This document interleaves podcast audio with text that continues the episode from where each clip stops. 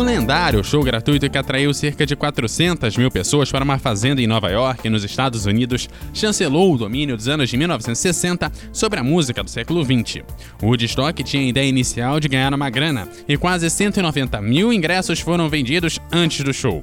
Mas ao se depararem com números muito acima disso, os organizadores determinaram a derrubada das cercas na noite anterior ao festival.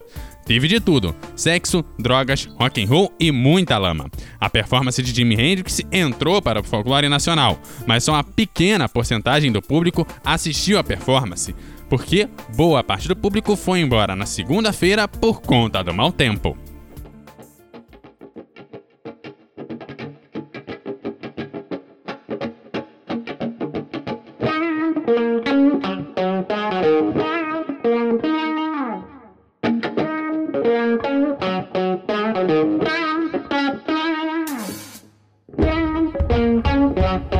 Thank you.